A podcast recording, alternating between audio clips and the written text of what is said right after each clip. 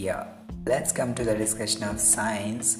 As of you know, Praveen, science is basically divided into different kind of branches because to explain the natures, laws, functions and how it governs all those things, it is expected that scientists who are so-called community inquirers, they divided into different kind of branches for the systematic thing, and it makes easy for them to do research on different kinds of fields.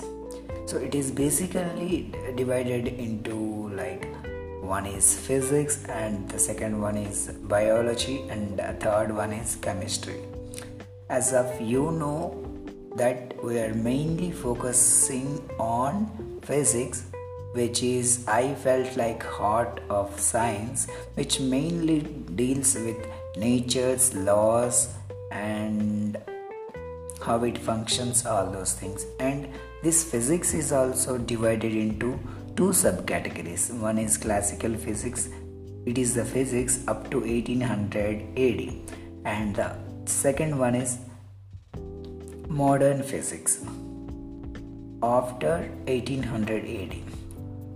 So in classical physics, we encountered with one branch is classical mechanics, which is very important one, and second one is electrodynamics or else electromagnetism, and third one is thermodynamics, fourth one is sound waves, fifth one is geometrical optics. These are the different kinds of branches under a tree called classical physics. And in modern physics, we will be encountered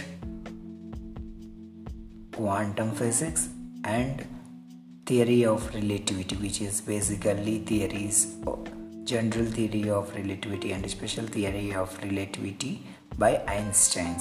So these are the things you are going to study up to undergraduate level at Azim Premji University. Thank you.